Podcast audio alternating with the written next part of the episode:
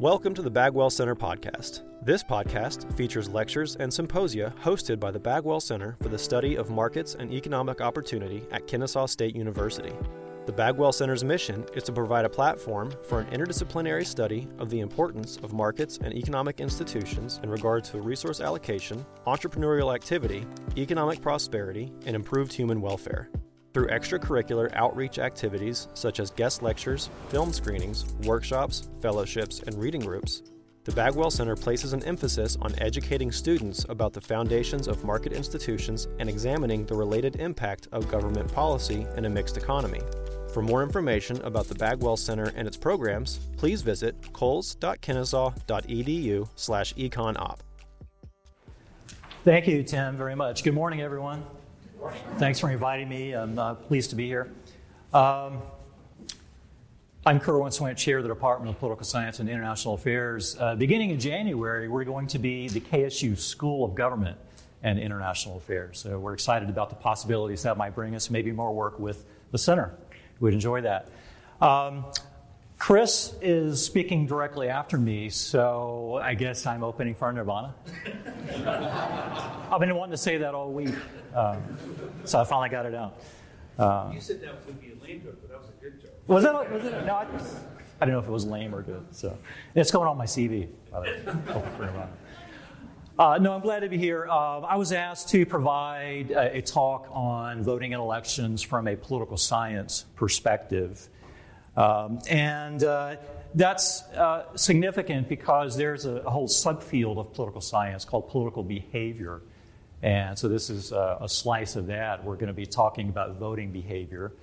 And specifically, I'm going to go over some things that we political scientists and other analysts look at as far as vote choice and who votes. First of all, who votes? Voter participation.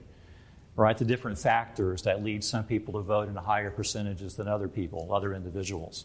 And then secondly, vote choice. Who do those individuals vote for? And what are some of the factors that determine that? Then after that analysis of those factors, we're going to look at the 2016 exit polls and see how those factors played out in the actual 2016 vote numbers where Donald Trump won. Then if there's time, I want to say one or two things about gerrymandering because I have some professional experience with that issue. Part of what we're trying to do here is come up with, as I said, who votes. What individuals are more likely to vote than other individuals. And that's important in political science. It's also important in practical politics. You know, in some ways, the likely voter, who's going to vote, is the holy grail of looking at political analysis. For example, if you are a candidate in a political campaign, you want to pinpoint the people most likely to vote in your election. And so one way you do that is you look at the voting records and see who has voted in the past. Those are your historic voters. So some people will vote once every 6 years. Some people will vote every time there's an election. You know, hopefully you're looking for the people that vote regularly, at least every 2 years. Those are your historic voters, your likely voters. And those are the ones you want to pinpoint in your election, right? You want to spend time and money seeking out those people, persuading them to vote for you. Or assume you're a political pollster, you're also looking for a model that you can use to predict who's going to turn out on election day. And so the likely voter is important to you there as well. So the voting record will be a part of that, the historic voter. But also there will be demographic variables that pollsters will use to try and work up their model. And then survey data on top of that. They're trying to get as close to reality as they can and look for that likely voter. So that's how it's practically applied, and that's what some of the research leads us to. So what I have up here are two different categories of factors that sort of play into this. At the top there, you have social demographic factors. These are things about the individual. These are characteristics, traits, identifiers, habits about a person, right? So it's a very personal sort of factor. These are things about an individual themselves. At the bottom, you have more political factors, things that a voter uses to make decisions. They make calculations using these sorts of factors that leads them to vote one way or another, or show a pattern of voting one way or another. Now, this is not an exhaustive list. There are other possibilities in both categories, but these simply tend to be the ones that come up again and again and again in the research in political science and other fields of analysis. So I'm going to go through and show you some illustrations. We don't have time to go into depth on each one, but I think you'll get a pretty good overview of some of these factors and how they're applied. So we're just going to go down the list here, starting with education. And so this is a look at percentages of people with certain degrees or certain levels of education and the percentage that they turn out to vote from the U.S. Census Bureau. So you can see here, for example, that high school graduates vote at a rate of about 51-52%. And what that means is that about 52% of the voting age population, the people 18 years and older, turn out in that rate, about 52% for high school graduates. The big jump is bachelor's degree. People with a bachelor's degree, and this is the 2012 election, by the way, turned out at a rate of about 75%, so about 25, almost 25 points higher going from high school to college. But the overall feel you get here is a gradual progression. The more education someone has, the more likely they are to come out and vote. And there are different reasons for this. There are cultural reasons, there are economic reasons, but simply you can imagine that someone with more education is someone with more access to information, probably seeks out information about politics, about an election, and is in a position to better use that information and make decisions. So this is a pretty consistent finding in political science. Income works in a very similar way. The higher your income level, the more likely you are to come out and vote. This looks at the 2012 turnout figures in blue with the 2014 midterm election figures in gray. But you see it works the same way here. There's a progression according to income scale. The more money you make, the more money an individual makes, the more likely they are to vote. Now that's tied in some ways to education. They're related to each other. You know, in theory, the more education someone has, the higher their income. But still, there are factors independent of that that drives people with higher incomes to vote in higher numbers. A lot of that is related to economics and occupation. But it's a similar progression there. Another very documented source in political science. So education and income are really the big two. They're two of the biggest factors that come up again and again in the research. You can look at race and ethnicity as a variable, and you see here different turnout numbers for different races. So this is the 2008 presidential election, again by the Census Bureau numbers. And you see that about just under 65% of all white eligible voters turned out to vote in 2008.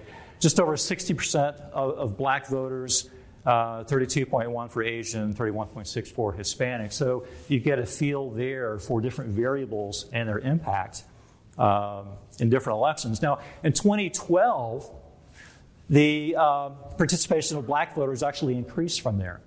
It was about 64% in 2012 when Barack Obama was reelected. In 2016, about a year ago, the percentage turnout of black voters fell under 60%. It was about 59% in 2016.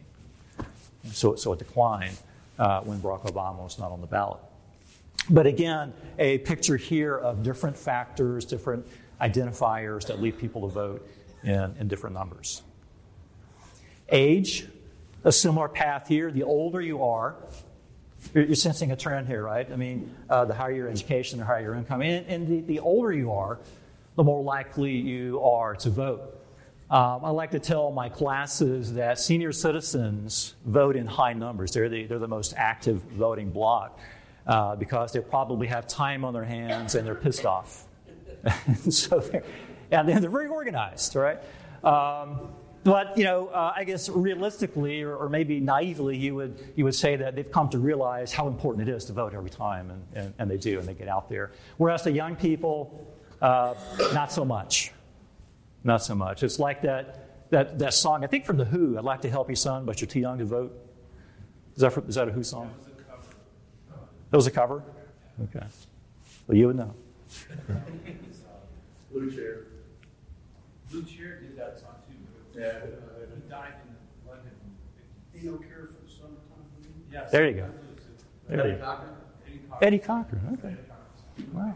All right. Y'all are good with the popular culture. All right, gender. This is not a Census Bureau number. This is an exit poll finding from last year, the 2016 exit poll, which is done by Edison Media Research, by the way. And most of the major networks, news agencies, use Edison Media Research for their exit polling. And you see here that this is reported votes. And so their finding was that of all the people who voted in the election, 53% were women, 47% were men. This is actually very consistent with what we find in most national elections, most federal elections, is that women comprise slightly more percentage of the vote. So some people take from that women are more reliable voters. Right? And this is actually an important thing because Republican candidates in particular want to be able to appeal to female voters. The religious makeup of the electorate, this is another thing. This is from Pew Research. You can get an idea here between Protestant, Catholic, Jewish, other faiths, and then the unaffiliated, what percentage of the electorate they comprise from 2000 to 2012. So you can get a picture of that. Then geography. And there are a couple of ways to look at geography. This is a ranking of turnout by state in 2016 and then 2012 in the parentheses there. And so you can see the relative turnout rate by state. In Georgia, not doing terribly here. That's about average, really, for 2016, but it's in the bottom half of the list. The states that have higher turnout over here, Minnesota, for example, has a long tradition of public service and government action, and voting is a treasured thing in some of those states like that. So Minnesota's near the top of the list. But some of the states on the left here are battleground states in the 2016 election.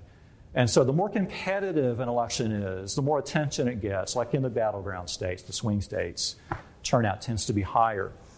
And then you can see the rank from 2012 there, right beside it.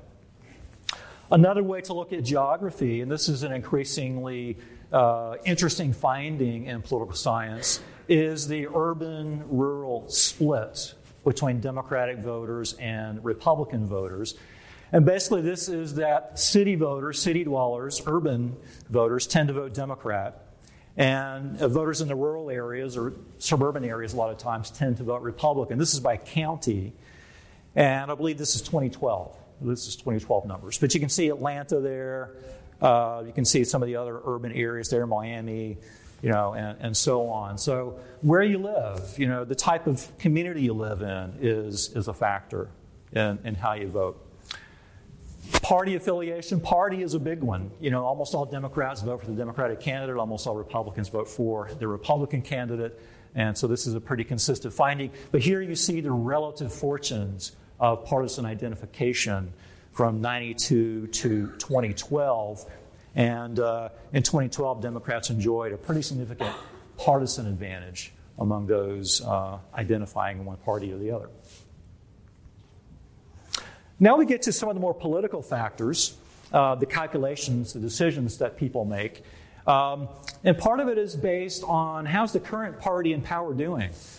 In almost every presidential election is in large part a referendum on the party that controls the White House, especially if a president is running for re-election.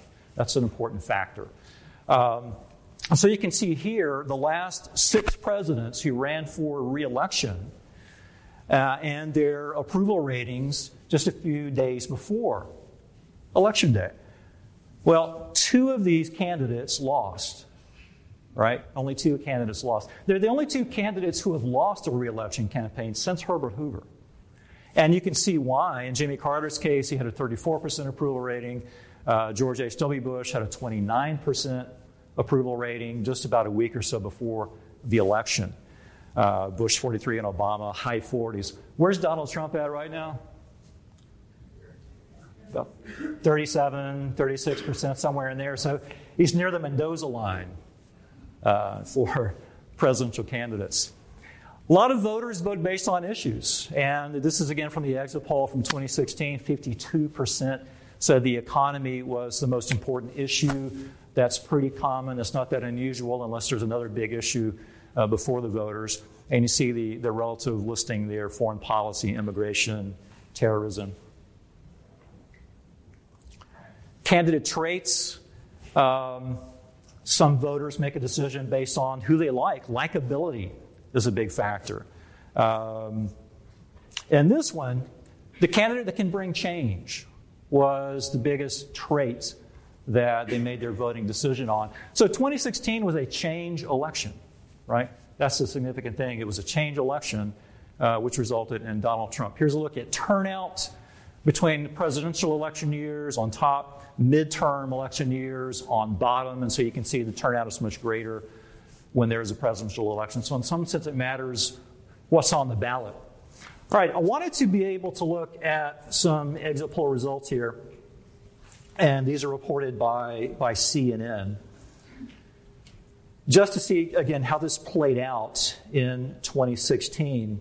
So you can look at gender, for example. And I chose this because of the color-coded answers here, red for Republican, blue for Democrat. So again, this female vote here, 53% to 47% male. You can see that Clinton had a 13-point edge over Trump with females. Trump had an 11-point edge with males. You can see the age breakdown right here. The younger the voter, the more likely they were to vote for Hillary Clinton, the older for Donald Trump. And you just have some other age breakdowns here. The racial breakdown, about 71% was white, and they went for Donald Trump by 20 points. And you see the other percentages here. Blacks went heavily for Hillary Clinton, Latino, Asian, and so on. See, let me get to a couple other factors here. Education. This was a widely reported statistic throughout the Republican primaries, and that was that Donald Trump's voters were much more likely to be less than college educated. He did very, very well among those with either some college or just high school. But you can see the breakdown here by education, then education, race, and so on. Income. The income levels are about what you would expect. Trump did better with those making over $50,000 a year. It's pretty close to a wash here once you get above $200,000 family income. But you can see the breakdown here. Party ID is about what you would expect. Ideology, marital status, and so on. So that's about how it played out. You got, 2 minutes left? Something? 3 minutes? Okay. Wanted to say something about gerrymandering. Now, you're a smart crowd. I know you know that gerrymandering is when partisan majorities at the state level redraw the district boundaries for congressional districts at the federal level and state legislative districts in their states. And so gerrymandering has been with us since the founding of the Republic. It's always been here. And it's always been used by whichever political party has a majority to draw those district boundaries in a way that favors their party's candidates, right? So it's one of the things that both Democrats and Republicans have used nationally and in Georgia to put their candidates in a better competitive position. It's increasingly become an issue the last, I'd say, 10 or 20 years, as there have been some really egregious examples of parties taking advantage of the situation, right, to gerrymander and create districts that may not be representative, may not be fairly drawn based on who lives there. I served for a few years on the board of Common Cause Georgia. This is a few years ago. And one of the main issues of that group, and it still is, was a reform of the redistricting process. Now, they favored, and a lot of people still favor, a constitutional amendment in Georgia that creates an independent commission that does the drawing of the districts instead of the state legislature. But that would require a constitutional amendment in Georgia. And in Georgia, we don't have the initiative like California does, or like some of the western states do, where citizens can get a proposition on the ballot. The legislature has to approve it and put it on the ballot. So that being the case, realistically, it's never going to happen in Georgia. You're not going to have the state legislature voluntarily giving up that kind of power. Why would they, right? Whether they're Republicans or Democrats. So hoping for that, it's a little bit like hoping the Atlanta Falcons win the Super Bowl. You know, it's just not likely to happen, and it kills me. But you know, but that's sort of what it's like. And so the people advocating redistricting reform really have their hopes on the Supreme Court these days, because the Supreme Court is looking at a case out of Wisconsin that could result in a rule that limits the kind of partisan redistricting that takes place. And they should be announcing that decision in just a few weeks. So we may find out very soon about that. All right, so that's my time, and I appreciate it. Thank you very much. Thank you for listening to the Bagwell Center podcast. For more content like this, please be sure to subscribe. And for more information about the Bagwell Center and its programs, please visit us online at coles.kennesaw.edu/econop.